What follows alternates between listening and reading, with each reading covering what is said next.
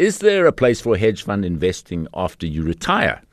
One of the benefits of hedge funds is the ability to diversify across asset classes and, more importantly, to deliver positive returns regardless of market conditions.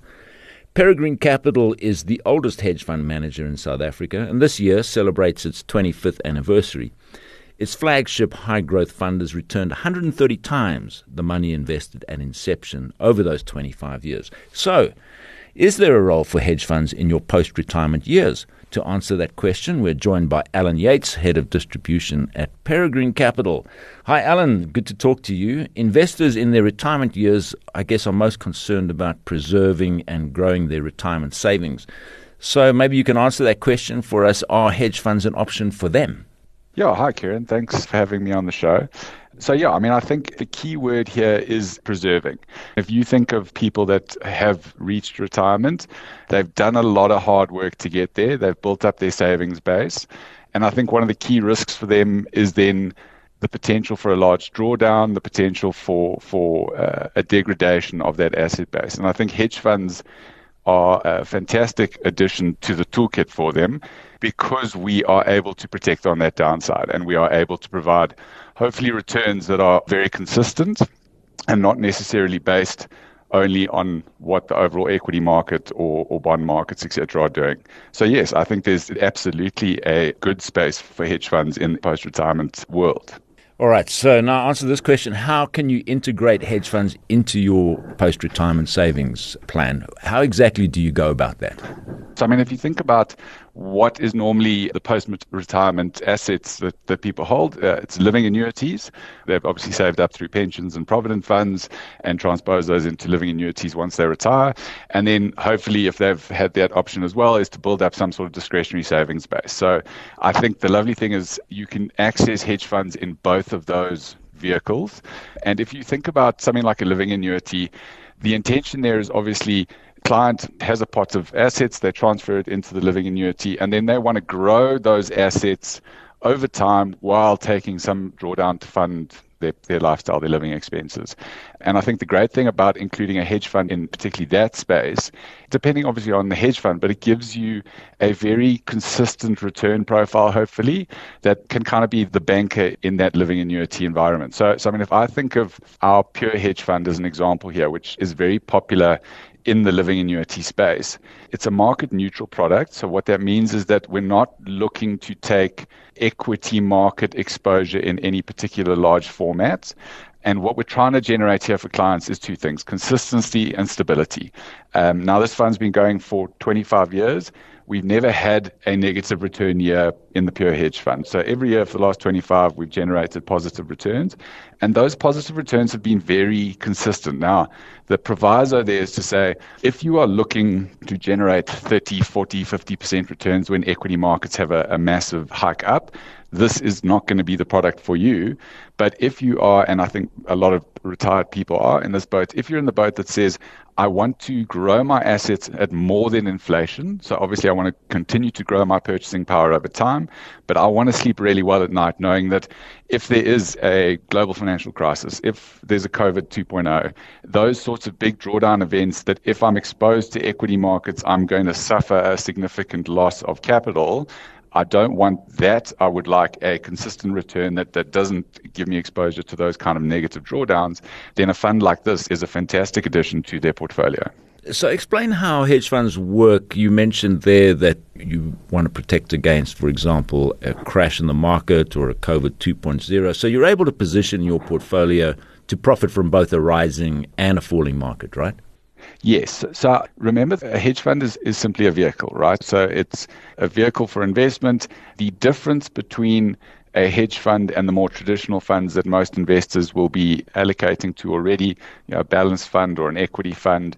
The main difference is that a hedge fund can take a view to profit from the rise in an asset class or the fall in an asset class. Uh, whereas if you think of all those other funds we've just spoken about, what we would classify as a long only fund, they are investing with the view that the asset they purchase is going to be at a higher level in the future when they will be able to sell it and generate that profit for the investors. So for us, we have the additional tool in, in the toolkit, which is called shorting. And that really means that we can take a view and it can be a view on a, an individual equity position. It can be a view on an index. It could be the view on the currency that we think that if, for example, the overall market we think is a bit frothy and, and we want to protect against that falling in the future, we can position our funds via shorts, via derivative structures, etc., to be able to profit from that event. So if an asset price comes down, we can actually profit from that decline in the asset price. And that allows for two things. The first thing it allows for is to be able to protect your portfolio. So, I mean, a very strong and important part for us around why we think hedge funds are the best vehicle to manage assets is that we're not at the behest of the market. We don't have to believe that, you know, every year is going to be a good year for equity markets. We know things are cyclical. We know things go up and we know things go down and we want to be able to protect against those drawdowns. And actually, over time, and if you look at the payoff profiles of these these funds over time, a lot of the return we have generated, I mean, and you mentioned that the high growth fund doing 130 times capital, that truthfully is not because we did years where we got a 100% return or a 150% return for the funds.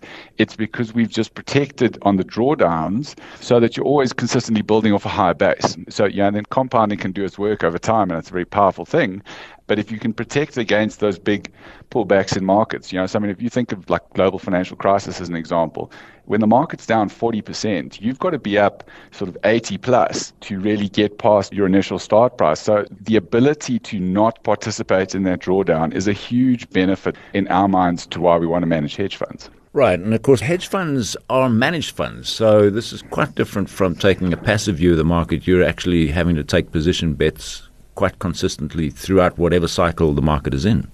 Absolutely. So again, as I said earlier, a hedge fund is just a vehicle, and then the skill set of the manager is significantly important here. You know? So exactly in the same way, if you were to invest in an equity product that is an active product, so not just a sort of ETF index product, you are essentially backing that manager to be able to make decisions, invest in assets that are going to do better than the overall market. That's really the view that the investor is taking. Likewise, with a hedge fund, particularly so someone like ourselves, we are bottom up fundamental fund managers. We really are very unconcerned about what the overall market is doing. Our clients come to us for an absolute return mandate. What that means is they want to see positive returns through the cycle, regardless of what equity markets do.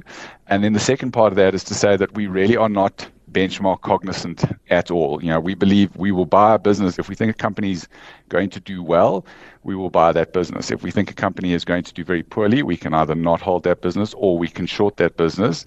But we're certainly not interested in saying, okay, you know, company ABC is a big part of the index, uh, and therefore we need to hold it because it is a big part of the index. To us, that makes very little sense. And so it is an active allocation product. Certainly it is. And so you want to find a manager that has the requisite skill set to do that consistently through market cycles. Right. So, what are some of the risks to look out for? There, there, does seem to be some concerns about a possible recession in the US and elsewhere around the world. So, how does that affect your investment strategy? So, I mean, if I talk to you about a broader risk first, is to say to you that when somebody is looking to allocate to we're talking about hedge funds, so, so hedge funds here, but I mean, this applies to any type of fund really that is an active manager fund. When someone's looking to allocate to a hedge fund, I think one of the risks to think about is to say, does this fund manager know how to use this wider toolkit that he has available to him in a responsible fiduciary manner. And I think the thing to be cognizant of there is that if you can find a manager who has been doing this for a long time, who has shown you know, a consistent track record of performing, and who has been through many market cycles, and is able to position their funds appropriately according to where we are in the cycle, then I think a lot of what the future holds is relatively you know safe for the investor. Because if we're talking about now yes you know i mean we've got things things like china is no longer the sort of raging growth engine that it has been for the last decade. America is sitting in a very different financial and, and monetary position than they have been over the last you know decade or decade and a half since the global financial crisis. But yeah, I mean, investing by definition is an uncertain sport, so to speak. You know, you are trying to forecast the future, and the future is uncertain, and there will always be risks on the horizon and opportunities on the horizon. And I think if you can find a manager that's been through multiple cycles of this, you've probably got a, a, higher probability of, of a good outcome in the next cycle, given that they have that experience under their belt. So I think it is very important when looking at uh, particularly hedge funds because they are somewhat more complicated products. As I say, you've got more tools in the toolbox here, and, and you want to make sure that the manager that you pick knows how to use those tools in the right manner.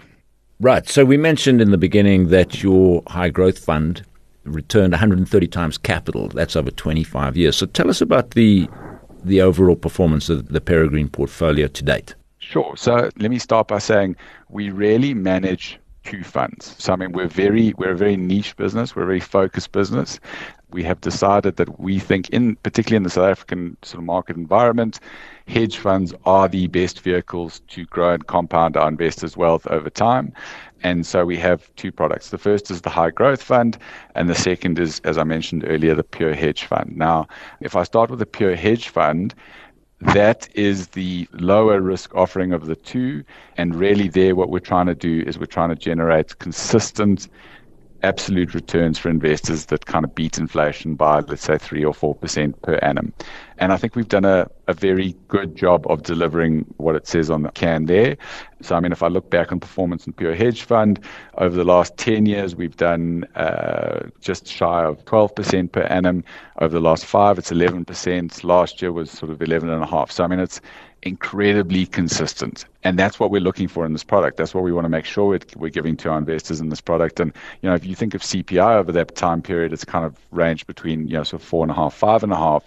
So you're definitely getting that CPI plus performance that you're after, that a very consistent, low volatility kind of uh, environment, which is what we aim for in that product.